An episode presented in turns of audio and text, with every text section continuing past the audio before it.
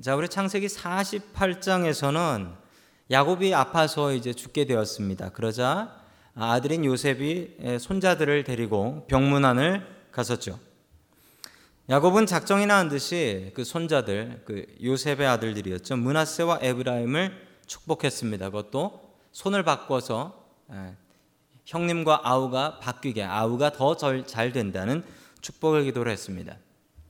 그리고 이것이 자신의 뜻대로 하는 것이 아니라 하나님의 뜻이다라고 이야기를 했죠. 49장에서는 본격적으로 뭐 야곱의 축복 아까 찬양을 부르기도 했지만 야곱의 축복이라는 제목을 가지고 있는 장이 창세기 49장입니다.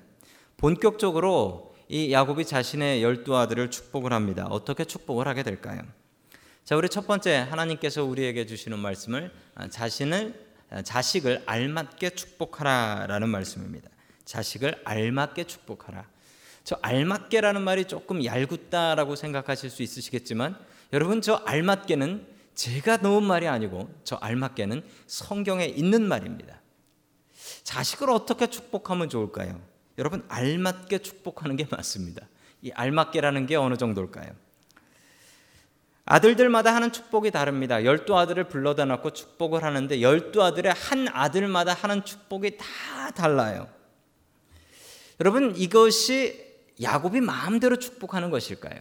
어, 너는 이렇게 생겼으니 이런 축복이, 너는 이렇게 생겼으니 이런 축복이. 여러분이 야곱이 한 축복이 야곱의 자신의 마음대로 한 축복이었을까요? 그렇지 않습니다. 그렇지 않습니다. 여러분 그 뒤에 이야기를 잘 살펴보면 여러분 야곱이 자기 자식들을 축복한 건 세 가지가 합쳐진 것 같습니다. 첫 번째는 그 아들의 성품, 그 아들이 타고난 것. 그리고 그 다음에는 하나님의 뜻, 그 아들을 향한 하나님의 뜻. 그리고 그 다음에 아버지로서 야곱이 갖고 있는 소망. 이 세 가지를 섞어서 알맞게 축복기도 한 것 같습니다. 우리 28절 말씀을 세번역 성경으로 같이 보겠습니다. 시작. 이들은 모두 이스라엘 열두 지파이다. 이것은 그들의 아버지가 그들을 축복할 때의 한 말이다. 그는 아들 하나하나에게 알맞게 축복하였다. 아멘. 자, 제 말이 아니라고 그랬잖아요. 알맞게 있잖아요. 알맞게 축복했어요. 딱 맞게. 그 맞춤형 축복이라고 할 수 있을까요?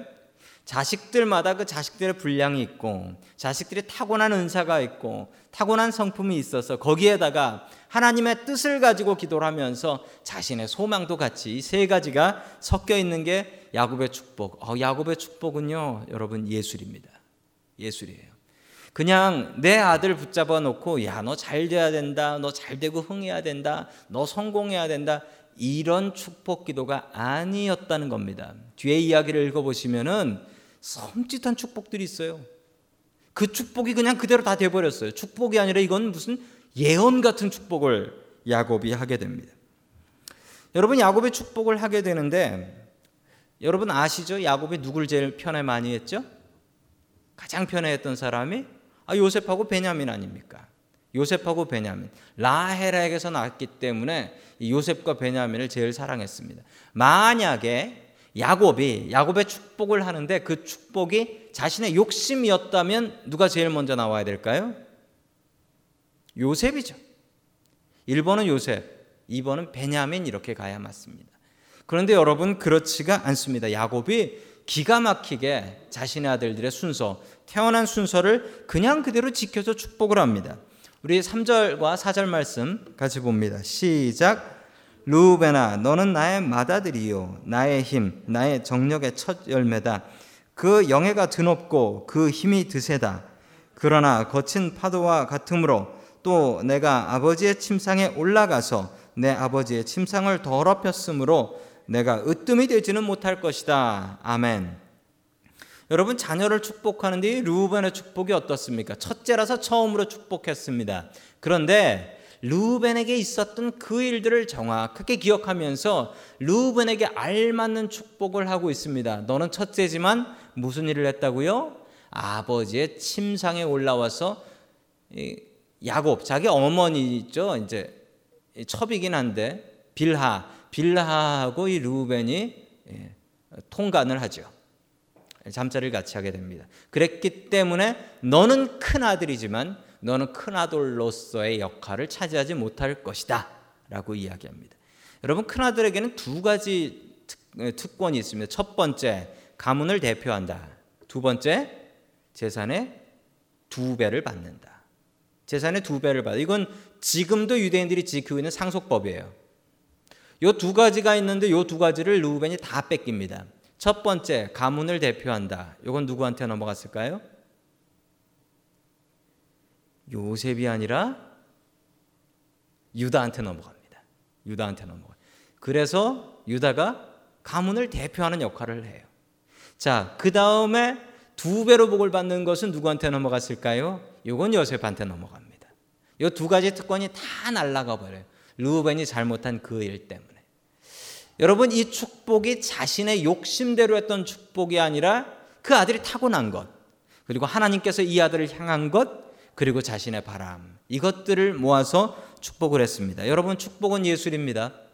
여러분 축복은 우리 모두의 권한입니다. 축복은 목사님만 할 수 있는 것 아닙니다. 축복은 우리 모두가 할 수 있고 우리 모두가 축복해야만 합니다. 여러분 아까 부른 찬양 야곱의 축복처럼 우리의 자녀들뿐 아니라 우리 주위에 있는 모든 사람들을 축복할 수 있는 저와 여러분 될 수 있기를 주님의 이름으로 간절히 축원합니다. 아멘. 두 번째 하나님께서 우리에게 주시는 말씀은 뿌린 대로 거둔다라는 말씀입니다. 이 야곱의 축복을 보면요. 축복의 리스트들을 보면 어쩌면 그렇게 기가 막히게 이 아들들이 뿌린 대로 아들들이 했던 대로 그 복이 내리는 것을 볼 수가 있습니다.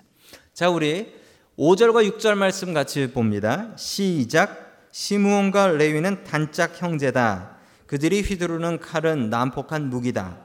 나는 그들의 비밀 회담에 들어가지 않으며 그들의 회의에 끼어들지 않을 것이다. 그들은 화가 난다고 사람을 죽이고 장난삼아 소의 발목 힘줄을 끊었다. 아멘. 여러분 시몬과 레위에 대한 축복은 이것으로 끝입니다. 이게 끝이에요. 이게 전부예요. 여러분 그런데 다른 아들들은 따로따로 축복을 했는데 시므온과 레위는 왜 세트 메뉴로 했을까요? 시므온과 레위가 세트로 했던 못된 짓이 하나 있습니다. 그게 뭐냐면 창세기 34장에 나오는 세겜성 살인 사건 혹은 세겜성 디나 강간 사건이죠. 자신의 여동생인 디나가 구경 나갔다가 강간당하자 그 세겜 사람들을 모두 다 죽일 목적으로 세겜 남자들 할례를 다 받으시오. 그러면 어, 우리가 결혼할 수 있게 해주겠소라고 하나님의 이름을 팔고서 할례 받은 그 사람들을 모두 다 죽였는데 어떻게 죽였다고요? 오늘 뒷설명이 나오네요. 아버지와 한마디 상의도 하지 않고 그리고 화가 난다고 사람을 죽이고 간 김에 장난삼아 소 발목 힘줄을 끊고 이런 일을 했다라는 겁니다. 정말 뿌린 대로 거두네요. 뿌린 대로. 그래서 이 야곱은 세겜에다 땅 사놓고 세겜에 정착하려고 그랬다가 모두 다 잃어버리고 어, 쫓겨나서 베델로 가게 되죠. 그게 하나님 뜻이긴 했지만 모든 걸 다 잃어버렸습니다. 그래서 시몬과 레위에 대해서는 한 세트로 묶어서 축복을 하고 있죠. 자, 계속해서 이번에는 제대로 복 받은 아들 하나를 소개해 드립니다. 10절 말씀 같이 봅니다. 시작. 임금의 지휘봉이 유다를 떠나지 않고 동치자의 지휘봉이 자손 만 대까지 이를 것이다. 권능으로 그 자리에 앉는 분이 오시면 만민이 그에게 순종할 것이다. 아멘. 여러분, 이 10절 말씀은 정말 이건 축복이 아니라 무슨 앞을 내다보고 하는 예언과 같습니다. 예언과 같아요. 이 야곱이 예언자는 아니고 여러분 이 축복이 그렇다면 하나님께서 주신 축복이라는 겁니다. 그 아버지의 욕심으로 했던 기도가 아니라는 거죠. 임금의 지휘봉이 유다를 떠나지 않는다. 유다에 대한 축복입니다. 유다 유다 지파에 뭐가 떠나지 않는다고 임금의 지휘봉. 그 얘기는 뭐냐면 왕족이 왕이 유다 지파에서 나올 것이며 그 왕족이 나라가 망할 때까지 끝나지 않고 유다 지파에서만 나올 것이다. 맞습니까? 다윗이 왕이 되었죠. 그리고 나서 다윗의 후손들이 솔로몬을 비롯해서 쭉 다윗의 후손들이 나라 망할 때까지 그 남유다라는 나라의 임금이 되지요. 바로 그대로는 맞습니다. 또 하나는 뭡니까? 권능으로 그 자리에 앉는 분이 오시면 이분은 누구실까요? 예수님이세요, 예수님. 그러면 예수님이 어느 지파? 유다 지파. 네, 그렇습니다. 여러분 야곱이 이걸 뻔히 보고 기도하면서 축복했을까요?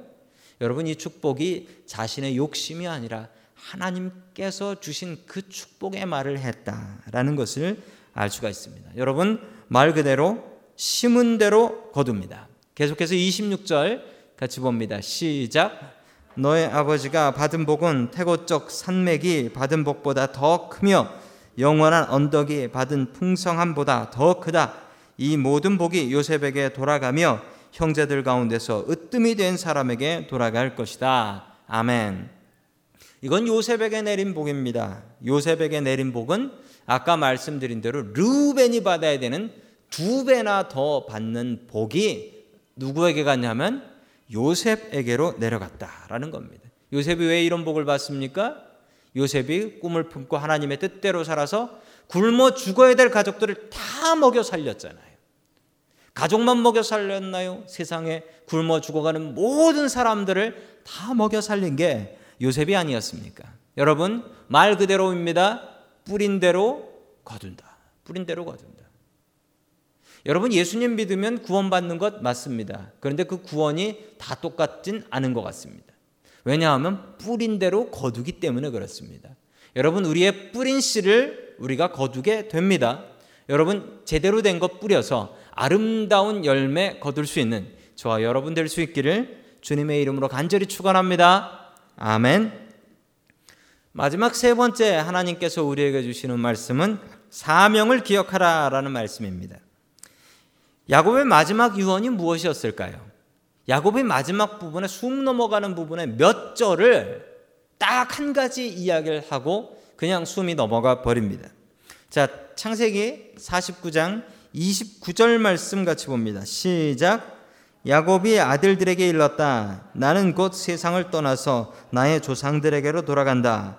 내가 죽거든 나의 조상들과 함께 햇사람 에브론의 밭에 있는 묘실에 묻어라. 아멘. 햇사람 에브론에 있는 밭에 있는 묘실 뭐죠? 다른 말로 하면 막벨라굴입니다. 막벨라굴, 막벨라굴. 아브라함이 자기 안에 사라를 매장하기 위해서 헷 사람, 히타이트 사람들로부터 샀던 굴, 막벨라 굴입니다. 막벨라 굴, 그, 거기에 할아버지, 할머니가 계시고 또 자신의 아버지와 어머니가 계신 그곳, 그곳 막벨라 굴에다가 자신을 묻어달라라고 어, 부탁을 하면서 죽어가고 있습니다. 그 얘기를 몇 절이나 반복해서요, 몇 절이나. 여러분 야곱이 끝까지 가지고 있었던 게 있었습니다. 사명입니다. 사명. 하나님께서 나에게 주신 사명은 다른 것 없고 그 땅을 지켜야 된다. 가나안 땅을 지켜야 된다. 이게 사명이었습니다. 여러분 여러분들에게 주신 하나님의 사명은 무엇입니까? 여러분 자신들에게 한 사람 한 사람에게 하나님께서 주신 일 사명은 무엇입니까? 여러분 혹시 그 사명을 모르신다면 여러분 오늘 그 사명을 찾게 해달라고 기도하십시오. 하나님, 내가 사명도 모르고 삽니다. 하나님께서 주신 하나님께서 시키신 사명도 모르고 이 땅에서 헤매고 있습니다. 하나님 사명을 알게 해 주시옵소서. 사명을 잊으신 분, 사명을 지키지 않는 분들께서는 하나님 나에게 주셨던 그 사명을 지키게 하여 주시옵소서. 여기에 계신 그 어떤 분도 사명이 없는 분은 안 계십니다. 만약에 사명을 모르고 사명을 지키지 않고 살다가 마지막 날에 하나님 앞에 섰을 때 내 사명 어떻게 했냐라고 물어보실 때 여러분들은 무엇이라고 대답하시겠습니까? 야곱은 그게 두려운 겁니다. 그래서 자신의 아들들에게 계속해서 소원하게 합니다. 내가 너희들이 다시 가나안 땅으로 들어갈 때 내 시신이라도 가서 거기다 묻어라. 나는 내 사명을 지켜야겠다. 여러분 사명을 지키는 사람이 아름답습니다. 내 나름대로 충성하지 말고 여러분 하나님께서 주신 사명, 그 사명을 파악하며 그 사명을 지키며 살아가는 저와 여러분 될 수 있기를 주님의 이름으로 간절히 축원합니다. 아멘.